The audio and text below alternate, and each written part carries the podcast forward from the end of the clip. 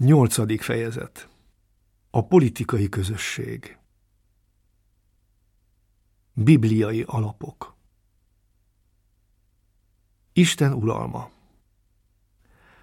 Történelmének kezdetén Izrael népének nem volt királya, mint más népeknek, mert egyedül Isten uralmát ismerte el maga felett. Isten karizmatikus emberek révén avatkozott be a történelembe, amint azt a bírák könyve tanúsítja. Ezek közül az emberek közül az utolsót, Sámuelt, a prófétát és bírát, arra kérte a nép, hogy királyt adjon neki. Sámuel óva intette az izraelitákat a királyi hatalom despotikus gyakorlásától. Ám lehet ugyanezt Jahve ajándékaként is megtapasztalni, aki segítséget ad népének.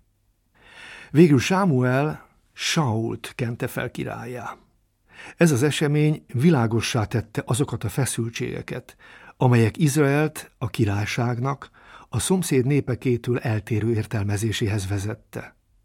Jahve az általa kiválasztott és felszentelt királyra, mint fiára tekint, akinek az ő uralmát és szent terveit kell megvalósítania. Ez annyit jelent, hogy a királynak az elesettek védelmezőjének kell lennie, és biztosítania kell a nép számára az igazságosságot.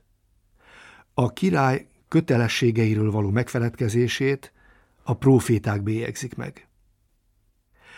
A Jahve által kiválasztott király prototípusa Dávid. A bibliai elbeszélés tetszéssel számol be alacsony származásáról. Dávid az ígéret hordozója, és ez őt egy különleges királyi hagyomány a messiási tradíció megalapozójává tette, ami csúcspontját a Dávid és utódai által elkövetett bűnök és hűtlenségek ellenében Jézus Krisztusban, Jahve felkentjében éri el a maga teljességében, aki Dávid fia. A királyság történelmi kudarca nem vezetett annak a király ideálnak a bukásához, aki Jahve iránti hűséggel bölcsen uralkodik, és megvalósítja az igazságosságot. Ez a remény mutatkozik meg több alkalommal a Zsoltárokban. A messiási jövendőlések olyan király alakját várják az eszkatológikus időben, akiben az Úr szelleme lakik, aki telve van az igazságossággal, és képes a szegények osztályrészévé tenni ezt az igazságosságot mint Izrael népének igaz védelmezője, meg fogja békíteni egymással a népeket. A bölcsességi irodalomban a király olyannak mutatkozik, mint aki igazságos ítéleteket hoz, és írtózik az igazságtalanságtól, aki a szegények megbízható bírája, és a tiszta szívű ember barátja. Egyre világosabb meghirdetése ez annak, amit az evangéliumok és más újszövetségi szövegek a názáreti Jézusban látnak beteljesedetnek, aki az Ószövetségben leírt király alakjának végső megtestesülése. Jézus és a politikai tekintély Jézus elutasította az elnyomó és despotikus hatalmat, amelyet az uralkodók a nemzetek felett gyakorolnak. És éppen így elutasította azt a követelésüket is, hogy őket jótevőkként tiszteljék, de soha nem foglalt közvetlenül állást kora hatalmasai ellen. A császárnak fizetendő adóról folytatott vitában azt mondta, hogy meg kell adni Istennek, ami Istené, és ezzel közvetetten elítélt minden olyan kísérletet, amely a világi hatalmat istenítené és abszolutizálná. Egyedül Isten követelhet mindent az embertől. Ám ezzel egyidejűleg a világi hatalom igényt tarthat arra, ami neki jár. Jézus a császári adót nem tekinti jogtalannak. Jézus, a megígért messiás, küzd és győzedelmeskedik a politikai, a népek feletti uralomról felismerhető messianizmus kísértése ellen. Ő az emberfia, aki eljött, hogy szolgáljon és életét adja másokért. Tanítványait, akik arról vitáznak, hogy ki a legnagyobb közülük, arra tanítja, hogy a legkisebbek és a legalázatosabbak legyenek mind között. Zebedeus fiainak, Jakabnak és Jánosnak, akik a jobbján levő helyre pályáznak, a kereszt, az alázat útját kínálja. Az első keresztény közösségek. Nem passzívan, hanem lelkiismereti okokból vetni alá magunkat a fennálló hatalomnak. Ez megfelel az Isten által megszabott rendnek. Szent határozza meg a keresztények viszonyát és kötelességeit a hatalmasságokkal szemben. Hangsúlyozza az adófizetése vonatkozó polgári kötelezettséget. Adjátok meg mindenkinek, ami jár neki.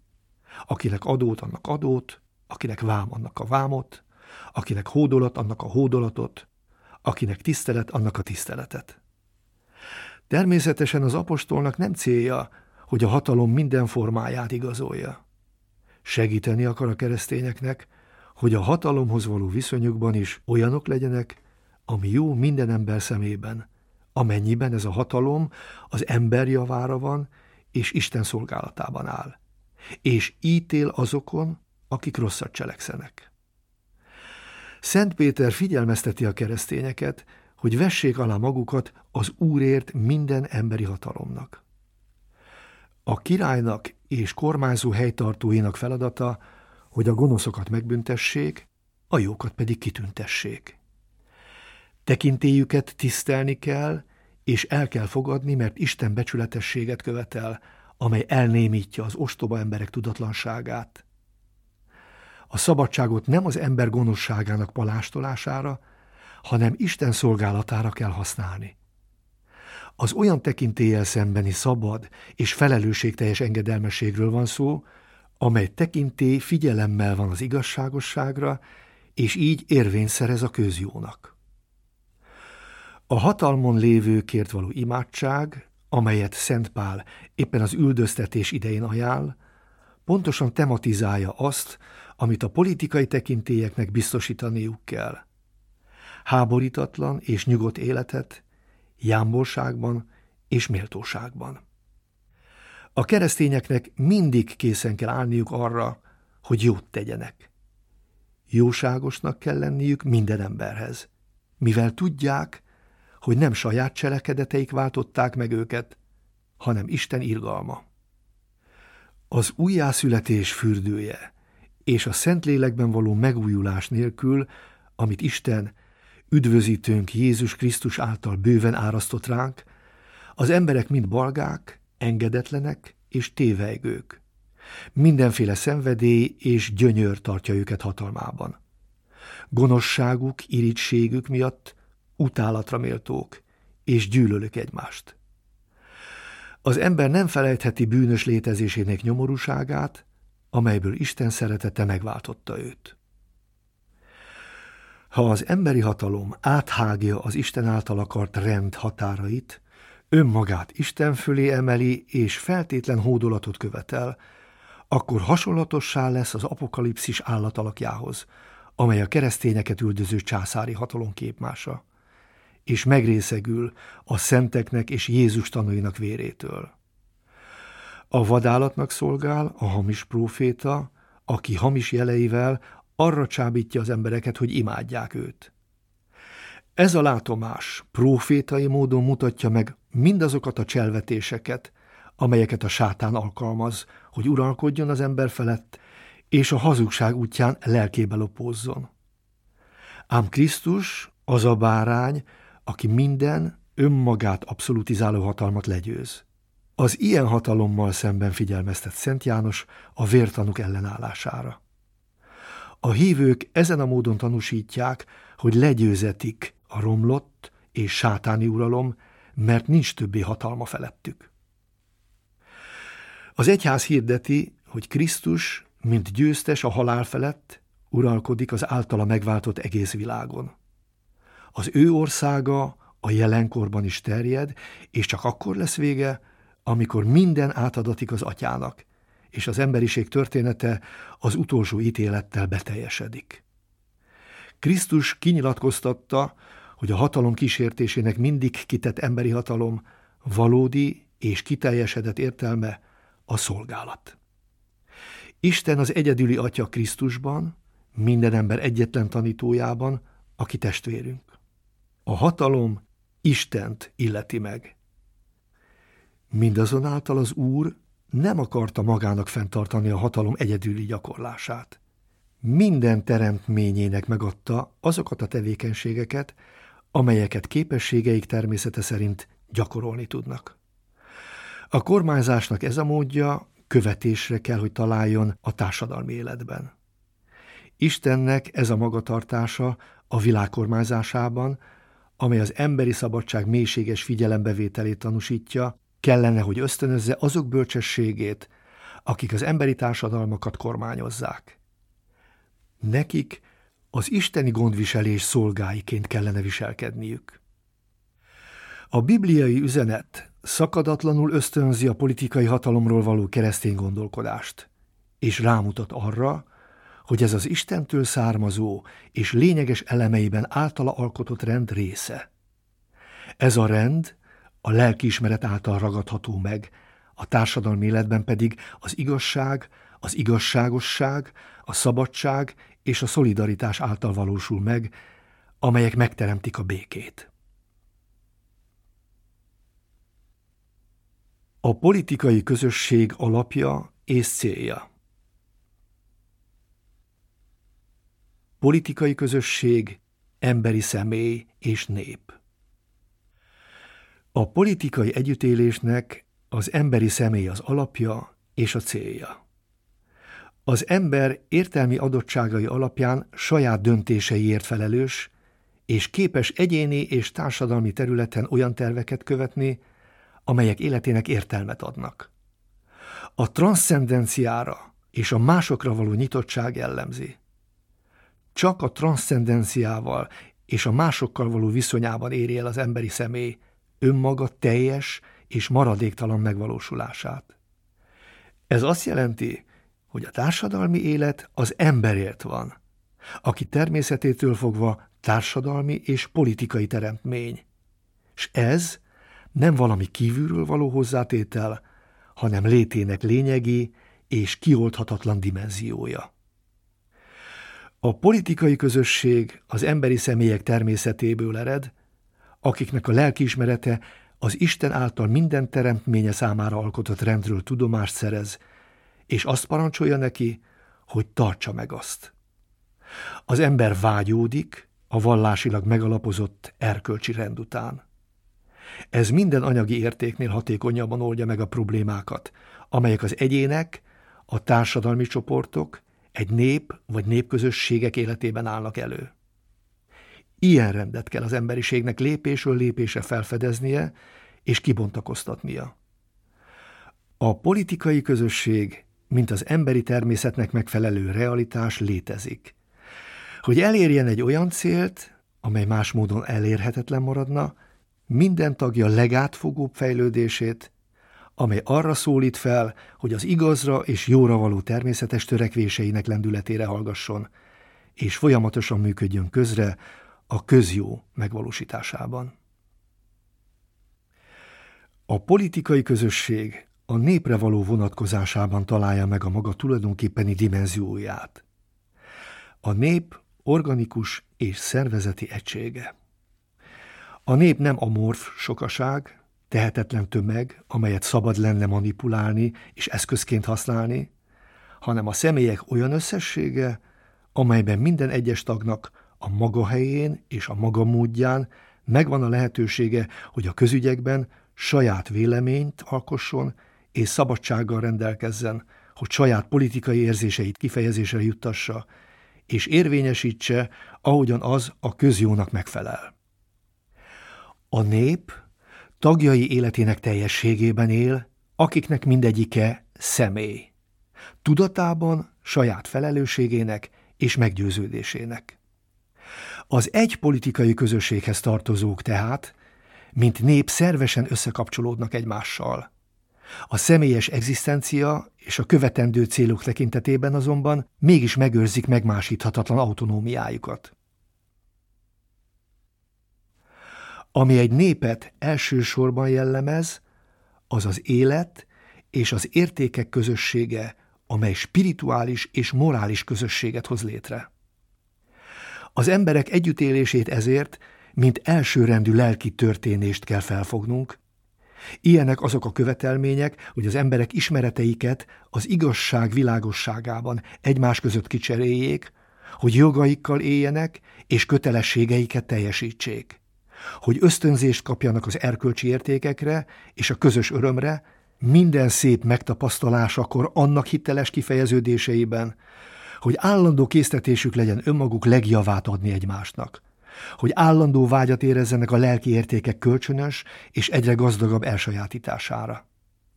Ezekben az értékekben találják meg életerejüket és alapvető irányukat a kultúra kifejezés formái, a gazdaságvilága, a társadalmi intézmények, a politikai mozgalmak és rendszerek, a jogrendek, s végül minden olyan különleges elem, amelyben artikulálódik és kifejezése jut az emberi társadalom folyamatos kibontakozása.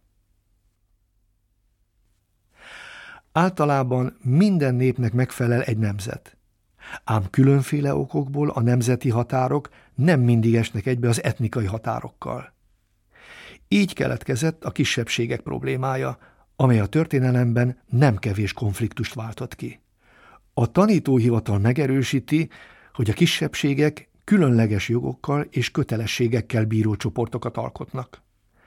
Mindenek előtt egy kisebbségnek a saját és sajátos létezéséhez van joga. Ezt a jogot különféle módokon lehet figyelmen kívül hagyni, egészen olyan szélsőséges esetekig, amelyekben azt a népírtás nyilvánvaló vagy közvetett formái révén tagadják. A kisebbségeknek továbbá joga van a saját kultúra oltalmazására, ideértve a nyelvhez, a vallási meggyőződéshez és a vallásgyakorláshoz való jogot is. Ezeknek a jogoknak a legitim igénybevétele arra késztetheti a kisebbségeket, hogy nagyobb autonómiára vagy akár függetlenségre is törekedjenek. Ilyen kényes helyzetben a párbeszéd és a tárgyalás útja vezet a megbékéléshez. A terrorizmus egyetlen esetben sem igazolható eszköz, mert az ügy, amelyet védelmezni akar, csak kárt szenvedhet miatta. A kisebbségeknek kötelességeket is teljesíteniük kell. Ezek között elsőként azt, hogy közreműködjenek azon állam jólétének megteremtésében, amelynek keretében élnek. Különösképpen kötelessége egy kisebbségi csoportnak, hogy minden egyes tagjának szabadságát és méltóságát támogassa, és minden egyén választását figyelembe vegye, akkor is, ha azok úgy akarnak dönteni, hogy a többség kultúrájához csatlakoznak. Az emberi jogok oltalmazása és erősítése. Az emberi szemét, mint a politikai közösség alapját és célját szemlélni, azt jelenti, hogy mindenek előtt az ember alapvető és elidegeníthetetlen jogainak védelme és erősítése révén szállunk síkra, méltóságának elismerése és tisztelete érdekében. Mivel ma elfogadott, hogy a közjó mindenek előtt az emberi személy jogainak és kötelezettségeinek megőrzéséből áll. Az emberi jogokban sűrűsödnek azok az alapvető morális és jogi követelmények, amelyekre a politikai közösséget fel kell építeni. Ezek pozitív normát alkotnak, amely alapjául szolgál a tételes jognak, és nem engedi annak a politikai társadalom általi figyelmen kívül hagyását. Mert a személy ontológiai és teológiai értelemben is előbbre való nála. A pozitív jognak pedig az alapvető emberi szükségletek kielégítését kell szolgálnia. A politikai közösségnek a közjóra kell törekednie, miközben olyan emberi környezet megalkotásán dolgozik, amelyben a polgároknak megvan a lehetősége, hogy emberi jogaikat valóságosan használják, és ezzel összefüggő kötelességeiket a maguk egészében teljesítsék. A tapasztalat azt mutatja, hogy ha hiányzik a közhatalom megfelelő cselekvése, akkor élesedik a gazdasági, társadalmi és kulturális egyensúly zavar az emberek között, különösen napjainkban. Következésképpen félő, hogy a személy alapvető jogainak tartalma kiüresedik, és a kölcsönös kötelességek teljesítése elmarad. A közjó teljes értékű megvalósítása feltételezi, hogy a politikai közösség tekintettel van az emberi jogokra. Oltalmazásuk és támogatásuk kettős, egymást kiegészítő szellemében cselekszik.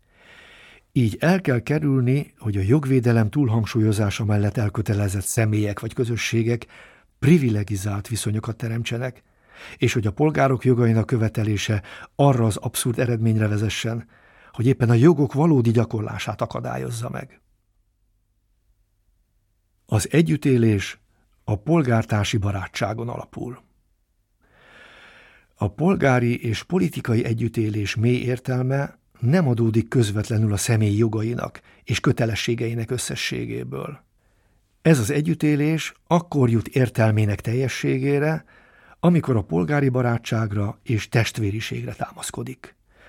A jog illetékességi területe ugyanis a felismert érdekek, a külső elismertség, az anyagi javak védelmének és elosztásának rögzített szabályai szerint adott.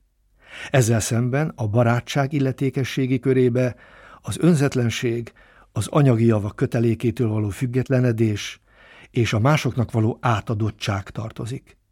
A másik igényei számára való belülről fakadó rendelkezésre állás. Ebben az értelemben a polgári barátság a testvériség elvének leghitelesebb alkalmazása, amely elválaszthatatlan a szabadság és az egyenlőség elvétől. Olyan elvről van szó, amely elsősorban az individualista és kollektivista ideológiáknak a modern és a mai politikai társadalmakban való befolyása miatt nagyobb részben még nem valósult meg. A társadalom akkor szilárdan megalapozott, ha arra törekszik, hogy a személy és a közjó együttes fejlődését erősítse. Ebben az esetben a jogot is a szolidaritás elvei és a felebarát iránti szolgálat határozza meg, és a jog is ezt veszi tekintetbe. Az igazságosság megköveteli azt, hogy mindenki a saját javait és jogait élvezhesse. Ezt lehet a szeretet minimális mértékeként tekinteni. Az együttélés annál inkább bizonyul emberinek, minél inkább vezéli annak az eszmének a kiforrott bizonyossága, amelyre törekszik. Ez pedig a szeretet civilizációja. Az ember személy, nem pedig csupán individuum. A személy fogalmával azt a természetet jelöljük, amely értelemmel és az akarat szabadságával van felruházva. Ez a valóság ilyen módon magasabb rendű a tisztán anyagi dimenziója által keltett szükségleteiben kifejeződő szubjektumnál. Az emberi személy, bár aktív részt vállal a családban, a polgári és politikai társadalomban, a szükségletek kielégítését célzó tevékenységben, ám elsősorban önmaga megvalósítására törekszik, amikor túlteszi magát a szükségletek logikáján, és halad előre azon ingyenes ajándék felé, amely a legteljesebben felel meg lényegének és társadalmi elhivatottságának. Az evangélium szeretett parancsa megvilágítja a keresztény számára a politikai együttélés legmélyebb jelentését. Ahhoz, hogy ez az együttélés igazán emberi legyen, semmi se olyan fontos, mint az igazságosságra, a jó indulatra, a közjó szolgálatára való beállítódás kötelessége, valamint a szilárd alapmeggyőződés kialakítása a politikai közösség valódi természetéről és céljáról, a közhatalom helyes alkalmazásáról és korlátairól. Az a cél, amelyet a hívőknek követniük kell, a személyek közötti közösségi kapcsolatok megvalósítása. A politikai társadalomról alkotott keresztény szemlélet kitüntetett módon emeli ki a közösségnek, akár mint az együttélés szervezet modelljének, akár mint a mindennapi élet stílusának értékét. A politikai tekintély A politikai tekintély alapja Az egyház különféle tekintélyfogalmakkal szállt vitába, és ilyenkor mindig ügyelt arra, hogy olyan modellt védelmezzen és képviseljen, amely a személy társadalmi természetére alapoz. Mivel Isten az embert természete szerint társas lénynek teremtette, és mert semmiféle társaság nem állhat fenn ha csak nem áll valaki az élén, aki az egyeseket hatékonyan és egységes eszközökkel közös célokra irányítaná, ebből következik, hogy a polgári együttélésnek olyan tekintére van szüksége, amely kormányozza. Mint maga a társadalom, úgy ez is a természetben következésképpen Istenben leli eredetét.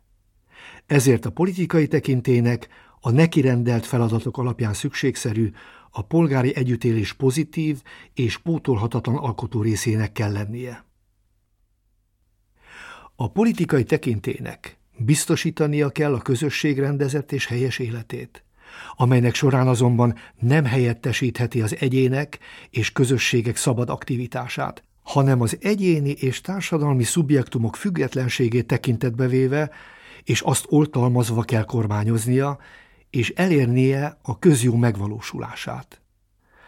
A politikai tekintély az az összehangoló és irányt mutató eszköz, amely révén az egyeseknek és a köztes csoportoknak olyan irányban kell tájékozódniuk, hogy kapcsolataikat, intézményeiket és elvárásaikat az átfogó emberi fejlődés szolgálatába állíthassák. A politikai tekintét akár a közösségen belül, akár az azt képviselő intézményekben mindig az erkölcsi rendkeretein belül kell gyakorolni. A közjó, és pedig a fejlődésében szemlélt közjó megvalósítása érdekében, a törvényesen meghatározott vagy meghatározásra váró jogrend szabályai szerint. Az engedelmesség tehát az állampolgárok lelkiismereti kötelessége. A politikai tekintély alanya, szubjektuma a nép, amelyet a maga egészében, mint szuverént szemlélhetünk. A nép ruházza át, különféle formákban saját szuverenitásának gyakorlását azokra, akiket szabad választás révén saját képviselőivé választott, de megőrzi azt az illetékességét, hogy a hatalmon lévőket ellenőrizhesse és visszahívhassa, ha ezek funkcióikat nem kielégítő módon látják el. Ha ez a jog valamely államban és politikai berendezkedésben érvényre jut, az ilyen demokratikus rendszer nyújtja a legjobb lehetőséget és biztosítékot a szuverenitásnak a gyakorlatban való átültetésére. A nép puszta egyetértése azonban önmagában még nem elegendő annak a formának és módnak a megteremtésére, amelyben a politikai tekintélyek gyakorlása jogszerűnek nevezhető. A tekintély, mint erkölcsi erő. A tekintének engednie kell az erkölcsi törvény által vezettetni magát. Egész méltósága azon alapszik, hogy annak az erkölcsi rendnek a keretei között bontakoztatja ki magát, amelynek a maga részéről Isten a forrása és célja. A hatalmat e rendel való szükségszerű kapcsolata alapján amely megelőzi és megalapozza, valamint célkitűzései és címzetjei miatt nem lehet, mint tisztán szociológiai és történeti kritériumok által meghatározott erőt értelmezni. Egyes koncepciók sajnos nem ismerik el olyan igaz és helyes erkölcsi rend létezését, amely transzcendens, egyetemes, abszolút, egyenlő, azaz érvényes mindenkire. Az igazságosság mindenki által egyaránt elismert törvénye nélkül azután az emberek semmiben nem képesek teljes és biztos egyetértésre jutni. Ez a rend csak Istenben maradhat fenn. Ha elszakadunk Istentől, önmagunktól is elszakadunk. Éppen ebből a rendből, és nem a hatalom önkényéből és akaratából nyeri a tekintély kötelező mi voltát, és saját morális jogosultságát, valamint azt a kötelességét, hogy ezt a rendet konkrét tettekre váltsa, amelyek a közjó megvalósulását szolgálják. A hatalomnak el kell ismernie, tekintetbe kell vennie, és támogatnia kell az alapvető emberi és erkölcsi értékeket. Ezek az értékek velünk születtek, magából az emberi lét igazságából fakadnak, kifejezik és oltalmazzák a személy méltóságát. Olyan értékek, amelyeket semmiféle egyén, semmilyen többség vagy állam nem alkothat, nem változtathat meg és nem törölhet el. Alapjuk nem az átmeneti és változó többség véleménye, Egyszerűen úgy kell elismerni, tisztelni és megvalósítani őket, mint az objektív erkölcsi törvény elemeit, mint olyan természettörvényt, amely az ember szívébe van írva, és mint magának a polgári törvénykezésnek normatív vonatkozási pontját. Ha a szkepticizmus alapján a közösségi tudat tragikus elhomályosodása miatt odáig jutnánk, hogy az erkölcsi törvény alapvető elvét kétségbe vonják, az állami rend is alapjaiban inog meg, és a különféle egymással ellentétes érdekek közötti pragmatikus szabályozás csupasz mechanizmusára korlátozódik. A tekintének, az emberi személy méltóságát és a józan ész elveit kifejező törvényeket kell hoznia. Az emberi törvény akkor törvény, ha megfelel a józan észnek és az örök törvényből származik. Ha ellentétes az értelemmel, igazságtalan törvénynek bizonyul, és nem törvény, hanem a hatalom egy formája. Az a hatalom, amely észszerű rendelkezéseket foganatosít, az embert nem annyira a másik embernek rendeli alá, inkább az erkölcsi rend iránti engedelmességnek, azaz Istennek, aki az engedelmesség végső forrása. Az, aki megtagadja az engedelmeskedést, az erkölcsi törvény szerint cselekvő tekintének, ellenáll Isten rendjének. Hasonlóképpen, ha egy közösségi tekinté, amely alapját az emberi természetben találja meg, és hallgat az Isten által megszabott rendre, saját célját abban a pillanatban eltéveszti, és saját önmegvalósításától fosztja meg magát, amikor nem a közjó megvalósításáért száll síkra. A lelkiismereti okokból való tiltakozás joga. A polgár lelkiismeretében nincs arra kötelezve, hogy a civil tekintély előírásait kövesse, ha azok ellent mondanak az erkölcsi rend követelményeinek, a személyek alapvető jogainak, vagy az evangélium tanításának. Az igazságtalan törvények az erkölcsileg becsületes embereket drámai lelkiismereti problémák elé állítják. Ha arra szólítják fel őket, hogy erkölcsileg rossz cselekedetekben működjenek közre, kötelességük megtagadni azt. Ez az ellenállás nem csupán erkölcsi kötelesség, hanem alapvető emberi jog is, amelyet, mint olyant, maguknak a polgári törvényeknek is el kell ismerniük és védelmezniük kell. Ha valaki lelkiismereti alapon él a tiltakozás eszközével, annak nem csak a büntetőjogi, hanem bármiféle hivatásbeli, gazdasági, fegyelmi károsodástól is mentesnek kell maradnia. Igen nagy horderejű lelkiismereti kötelesség, hogy még látszatra sem működjünk együtt, egyetlen olyan esetben sem, amikor pedig az a polgári törvényhozás szerint megengedett, de Isten törvényével ellentmondásban van. Az ilyen közreműködés sohasem igazolható sem a mások szabadságának tiszteletben tartására való hivatkozás révén, sem pedig arra tényre utalva, hogy azt a polgári törvénykezés előírja vagy megkívánja. Senki sem vonhatja ki magát a cselekedeteivel járó erkölcsi felelősség alól és magának Istennek kell erről számot adnia. Az ellenállásra való jog Mivel a természetjog a pozitív jogot megalapozza és körülhatárolja, ez azt is jelenti, hogy jogszerű ellenállást tanúsítani a tekintélyel szemben mindenkor, amikor az a természetjog alapelveit jelentős mértékben és ismételten megsérti. Akvinói Szent Tamás írja, hogy akkor tartozunk engedelmeskedni, ha ezt az igazságosság rendje megköveteli. Az ellenálláshoz való jog következésképpen a természetjogon alapszik. Ennek a jognak a gyakorlatba való átültetése különböző konkrét formákban képzelhető el. Ugyanígy a célok is, amelyeket ezáltal követni kívánnak, különfélék lehetnek. A tekintéllyel szembeni ellenállás szolgálhatja azt a célt, hogy a helyzet másfajta megítélését javalja, így törekedve annak akárcsak részleges átalakítására. Bizonyos törvények módosításáért, vagy pedig a szituáció alapjaiban való megváltoztatásáért szálljon síkra.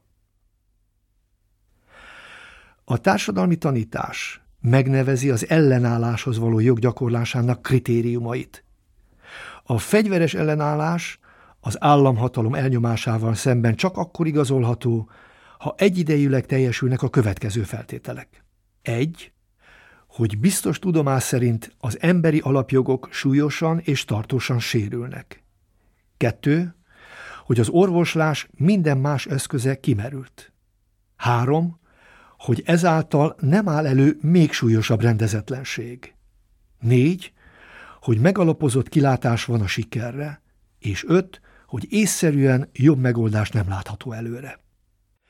A fegyveres harc a legkivételesebb eszköznek tekintendő arra, hogy általa a nyilvánvalóan és húzamos időn át fennálló erőszakos uralmat, amely az elemi személyi jogokat sérti és az országban súlyosan károsítja a közjót, fel lehessen számolni.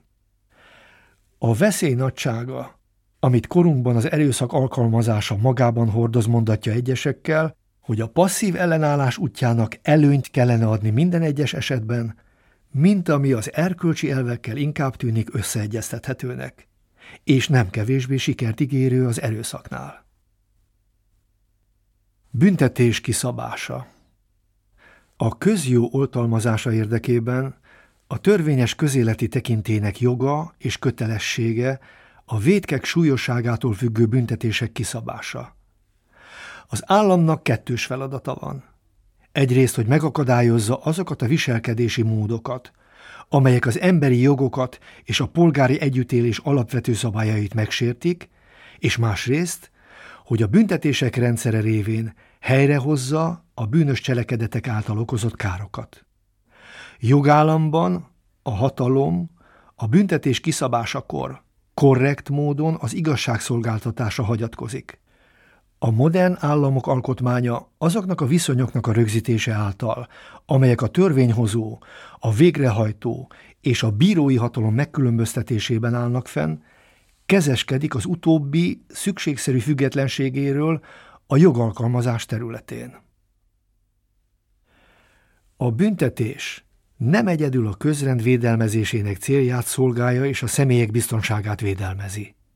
Túl ezeken eszköz arra is, hogy a vétkesek jobbítását elérje, olyan jobbítást, amely a kiengesztelődést, mint erkölcsi értéket is magában foglalja, amikor a vétkes büntetését szabad akarattal elfogadja. A követendő cél kétféle. Egyrészt biztosítani az elítélt személy visszailleszkedését, másrészt biztosítani a béketeremtő igazságosságot, amely alkalmas arra, hogy a harmonikus együttélésnek a bűnös cselekedetek által megtört kapcsolatrendszere helyreálljon. Ebből a szempontból fontos az a munka, amelyet a börtönlelkészek nem csupán kifejezetten vallási területen, hanem a bebörtönzött személyek méltóságának védelmében is végeznek. Sajnos a feltételek, amelyek között az elítéltek szabadságvesztésüket letöltik, méltóságuk oltalmazása szempontjából nem mindig előnyösek. Gyakran válnak így a börtönök új bűncselekmények szintereivé. Mindazonáltal a büntetés végrehajtási intézmények közege kiemelten fontos terep, amelyen tanúsítani lehet a szociálisan érzékeny keresztény elkötelezettséget. Fogságban voltam, és ti eljöttetek hozzám.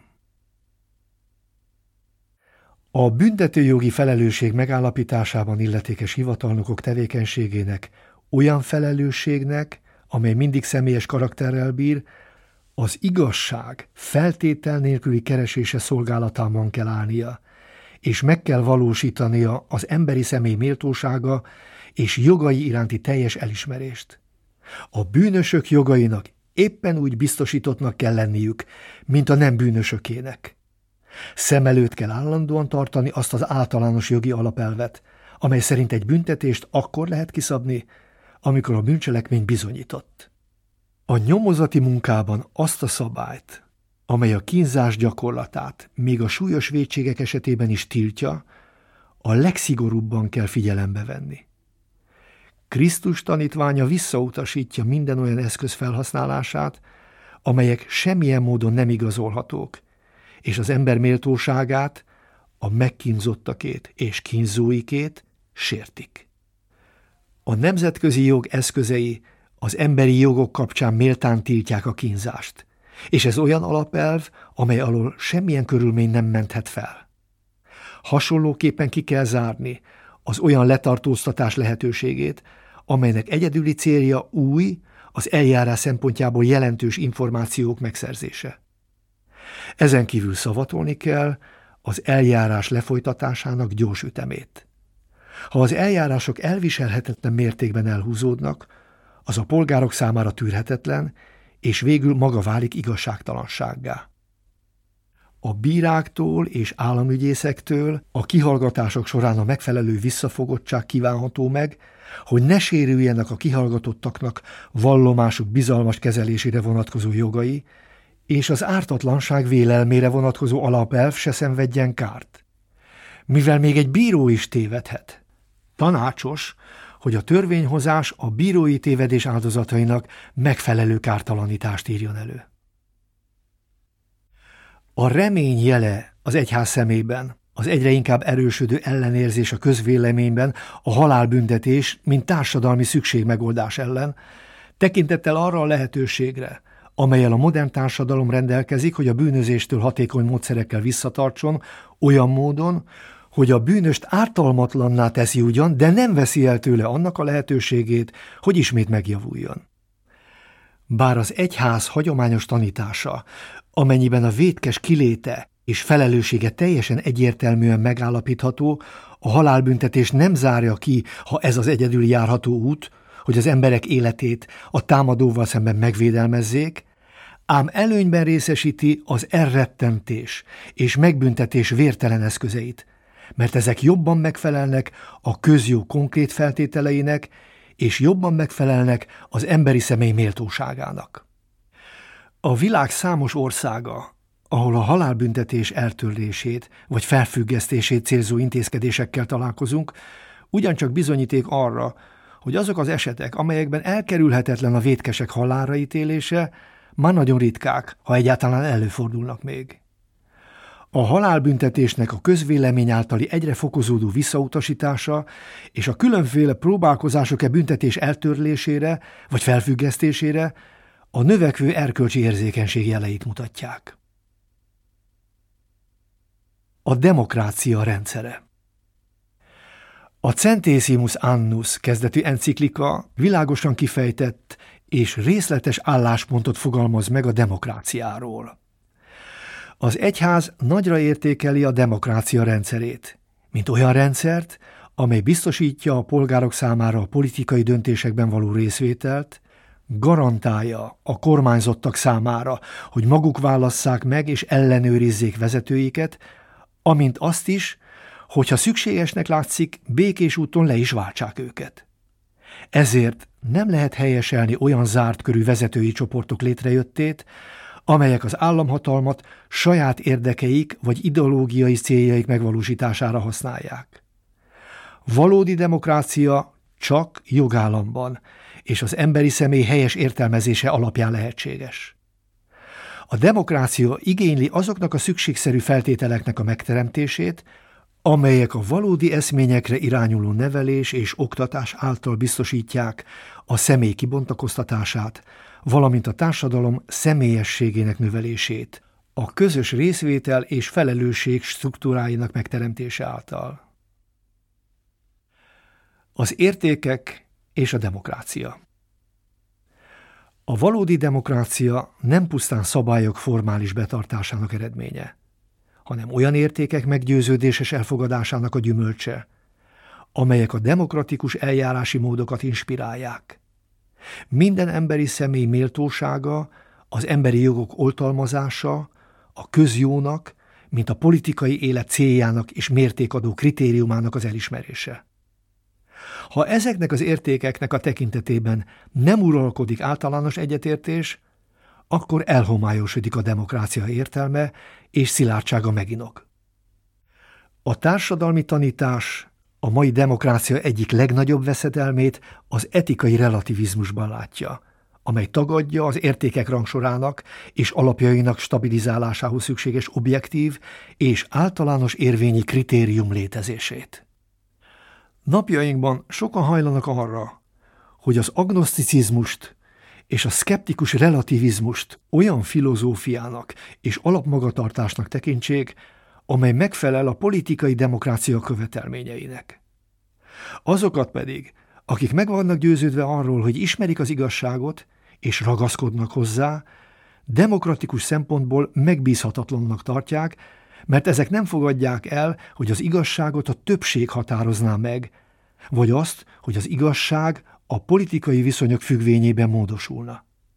Ezzel összefüggésben figyelembe kell venni, hogyha nem létezik olyan végső igazság, amely a politikai cselekvést irányítja és annak irányszab, akkor az eszmék és meggyőződések könnyen hatalmi célok eszközévé válhatnak.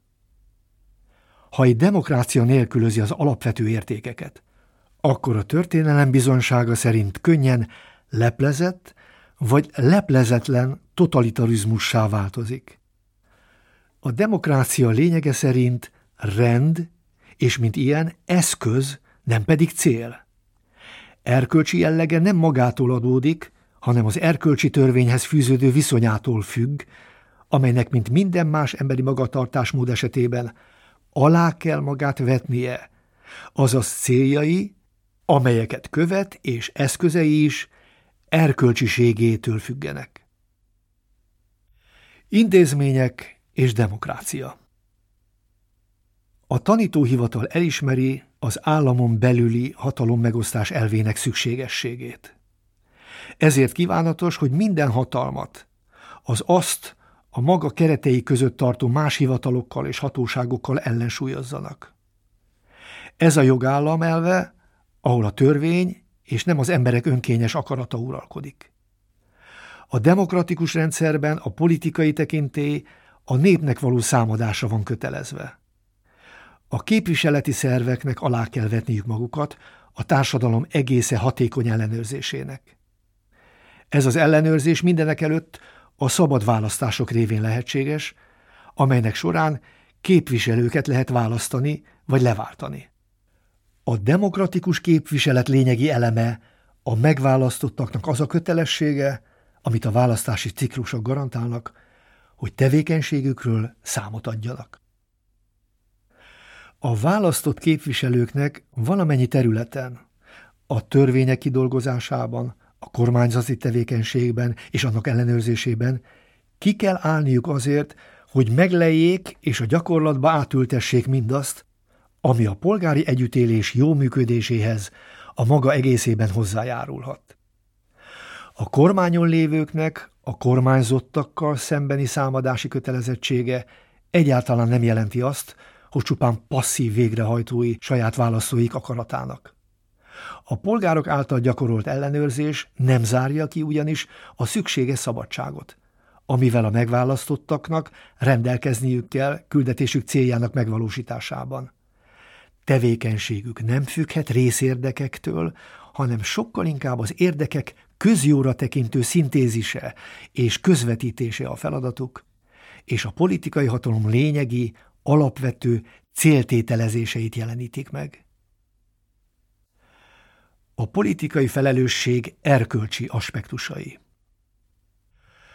Akik politikai felelősséget viselnek, nem feledkezhetnek meg a képviseleti munka erkölcsi dimenziójáról, s nem becsülhetik alá azt, ami annyit jelent, hogy osztoznak a nép sorsában, és megoldásokat keresnek a társadalmi problémák kezelésére.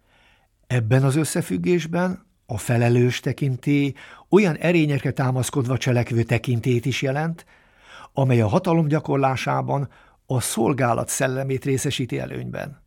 A türelmet, a szerénységet, az önmérsékletet, a szeretetet, a másokkal való megosztás hajlandóságát.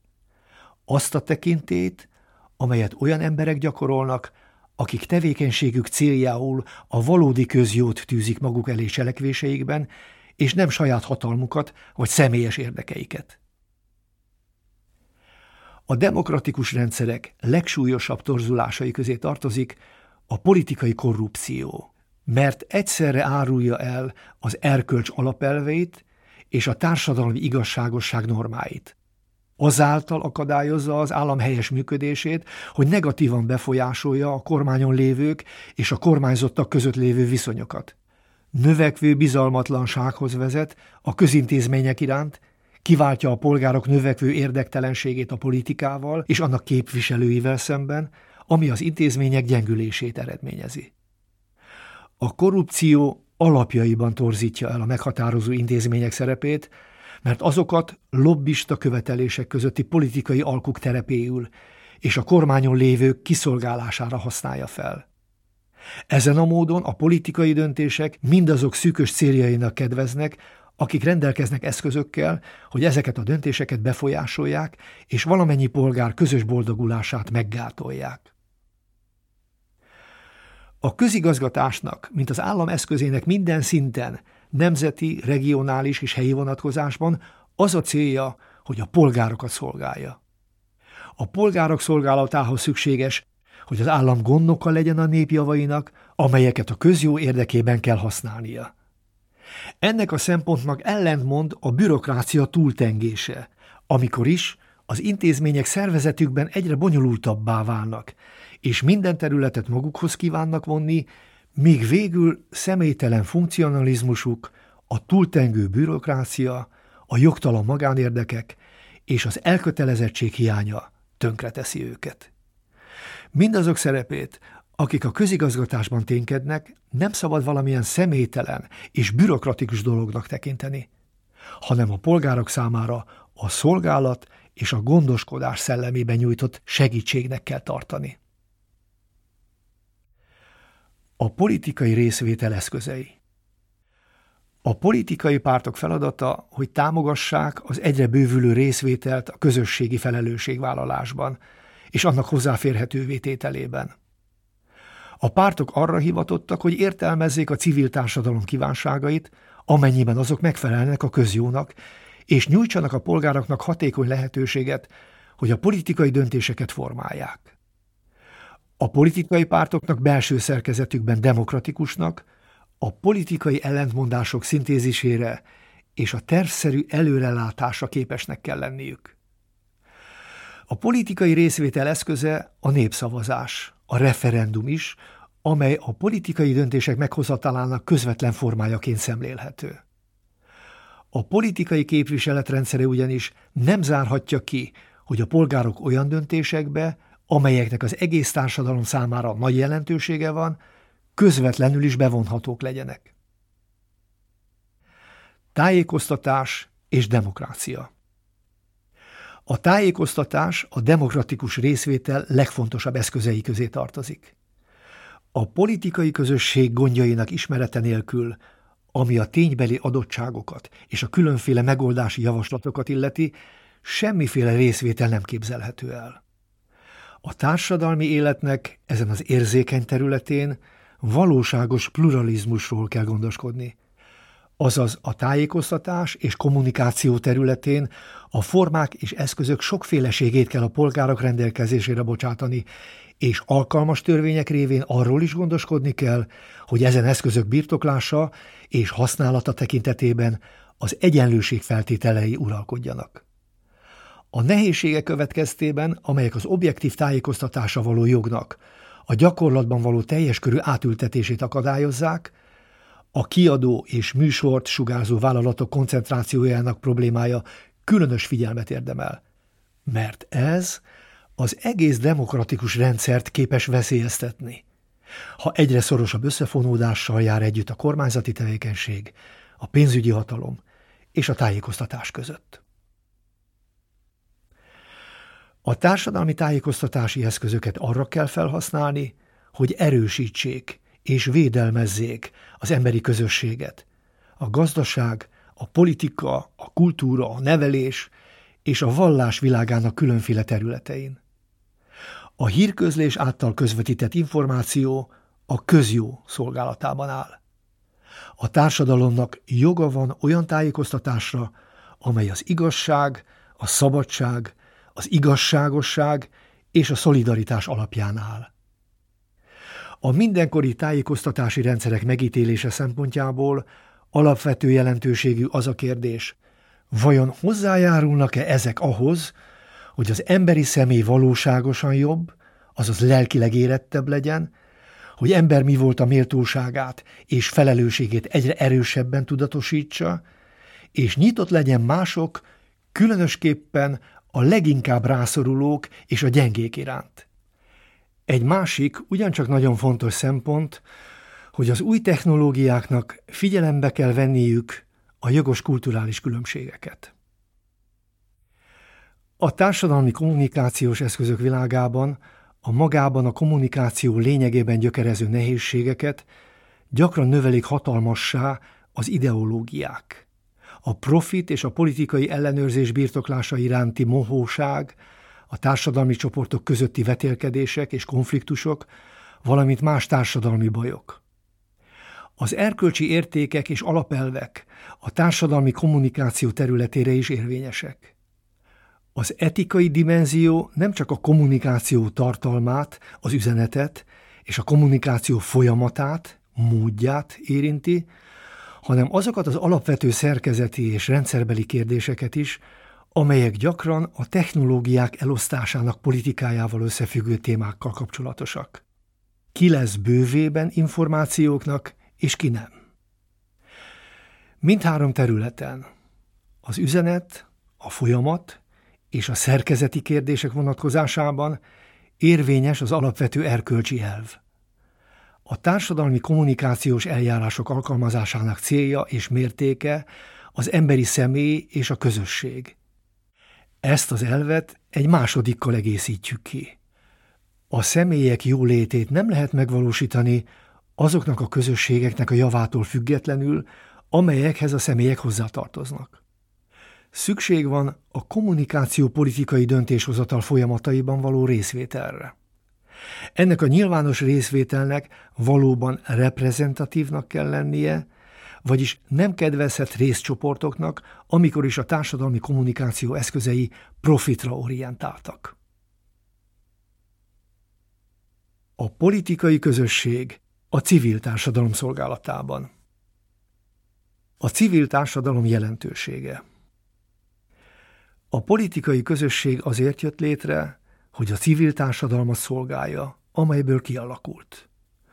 A politikai közösség és a civil társadalom közötti megkülönböztetéshez az egyház mindenek előtt az emberről, mint autonóm, a transzcendenciára nyitott lényről kialakított képével járul hozzá, amelynek mind a politikai ideológiák individualista emberképe, mind pedig a totalitarizmusi ellentmond, mert emez arra törekszik, hogy a civil társadalmat az állam szférájába oldja fel. Az egyháznak a társadalmi pluralizmus iránti elkötelezettségéből következik az a célja, hogy maga is törekszik a szolidaritás, a szubszidiaritás és az igazságosság elve alapján a közjó és a demokrácia megfelelő megvalósítására. A civil társadalom a kulturális és közösségi kapcsolatok és források összessége, amely mind a politikai, mind a gazdasági környezettől viszonylagosan önálló, a civil társadalom célja egyetemes, mivel a közjóra törekszik, amelyből minden egyes polgárnak joga van az őt megillető részre. A civil társadalmat sajátos tervezési képesség jellemzi, amely kedvez a szabadabb és igazságosabb társadalmi együttélésnek, ahol a polgárok különféle csoportjai egyesülnek, és azon fáradoznak, hogy sajátos célkitűzéseket dolgozzanak ki, öntsenek formába, alapvető követeléseiknek nyomatékot kölcsönözzenek, és indokolt érdekeiket védelmezzék. A civil társadalom elsőbsége A politikai közösség és a civil társadalom, bár összekapcsolódnak egymással, és sokoldalúan függnek egymástól, a célok rangsorában nem egyenrangúak. A politikai közösség lényegéből adódóan a civil társadalom szolgálatában áll. Végső soron azoknak a személyeknek és csoportoknak a szolgálatában, amelyekből összetevődik. A civil társadalmat nem lehet tehát, mint politikai közösség függelékét vagy változatát tárgyalni, sőt ellenkezőleg. Neki van elsőbsége, mert a politikai közösség létét éppen a civil társadalom indokolja. Az államnak olyan jogi kereteket kell nyújtania, amelyek a társadalmi szubjektumok szabad tevékenysége számára megfelelőek, és késznek kell lennie arra, hogy szükség esetén és a szubszidiaritás elvét tiszteletben tartva közbelépjen, és a demokratikus életben tevékeny szabad társulásokat a közjó irányába orientálja. A civil társadalom vegyes összetételű és szakadozott, nem mentes a kétértelműségektől és ellentmondásoktól. Olyan hely, ahol különféle érdekeltségek csapnak össze, és fennáll az a veszély, hogy az erősebbek győzedelmeskednek a gyengébbek felett. A szubszidiaritás elvének alkalmazása A politikai közösség felelős azért, hogy a civil társadalomhoz fűződő viszonyát a szubszidiaritás elve alapján rendezze. Lényeges, hogy a demokratikus életfejlődése a társadalom szöveténél kezdődik. A civil társadalom tevékenysége mindenek előtt az önkéntes elköteleződés és a magán és társadalmi területen való együttműködés, amelyet, hogy az állam és a piac világától megkülönböztessük, összefoglalóan harmadik szektornak nevezünk. A legmegfelelőbb lehetőséget kínálja arra, hogy kibontakozon a személy társadalmi dimenziója, aki ebben a tevékenységben találja meg azt a terepet, ahol tudja teljesíteni önmagát.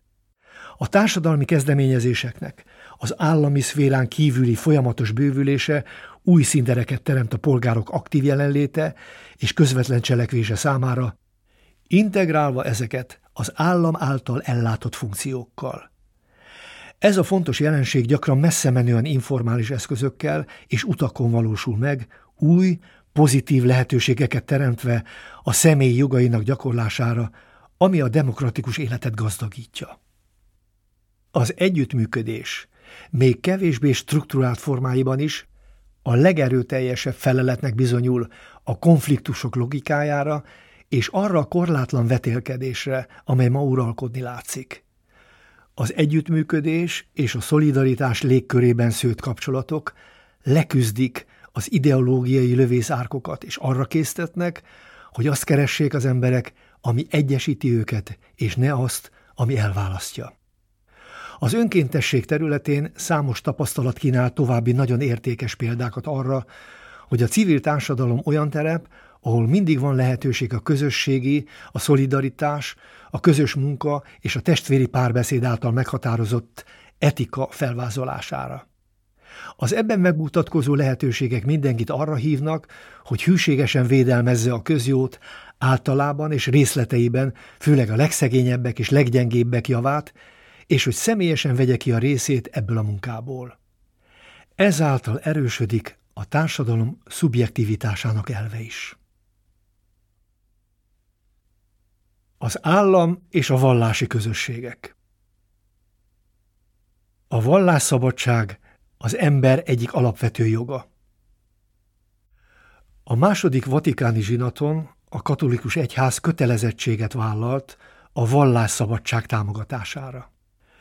A Dignitatis Humanae nyilatkozat alcímében jelzi, hogy a személyeknek és közösségeknek a vallási dolgokban a társadalmi és polgári szabadságra való jogát kívánja hirdetni. Ezen Isten által akart és az ember természetébe beleírt szabadság gyakorlását nem szabad meggátolni, mert az igazság nem hathat másképp, mint magának az igazságnak az önerejével. A személy méltósága és az istenkeresés természete szükségszerűvé teszi, hogy a vallás területén minden ember minden kényszertől mentes legyen. A társadalom és az állam nem kényszeríthet rá egy ember sem, hogy meggyőződése ellen cselekedjen, illetve nem gátolhatja meg abban, hogy úgy cselekedjen, ahogy azt lelkiismerete előírja. Ám a vallásszabadság nem erkölcsi menlevél a tévedésekhez való ragaszkodásra, sem nem közvetett jogosultság magukra a tévedésekre. A lelkiismereti és vallásszabadság éppen úgy vonatkozik az egyes emberre, mint a társadalomra.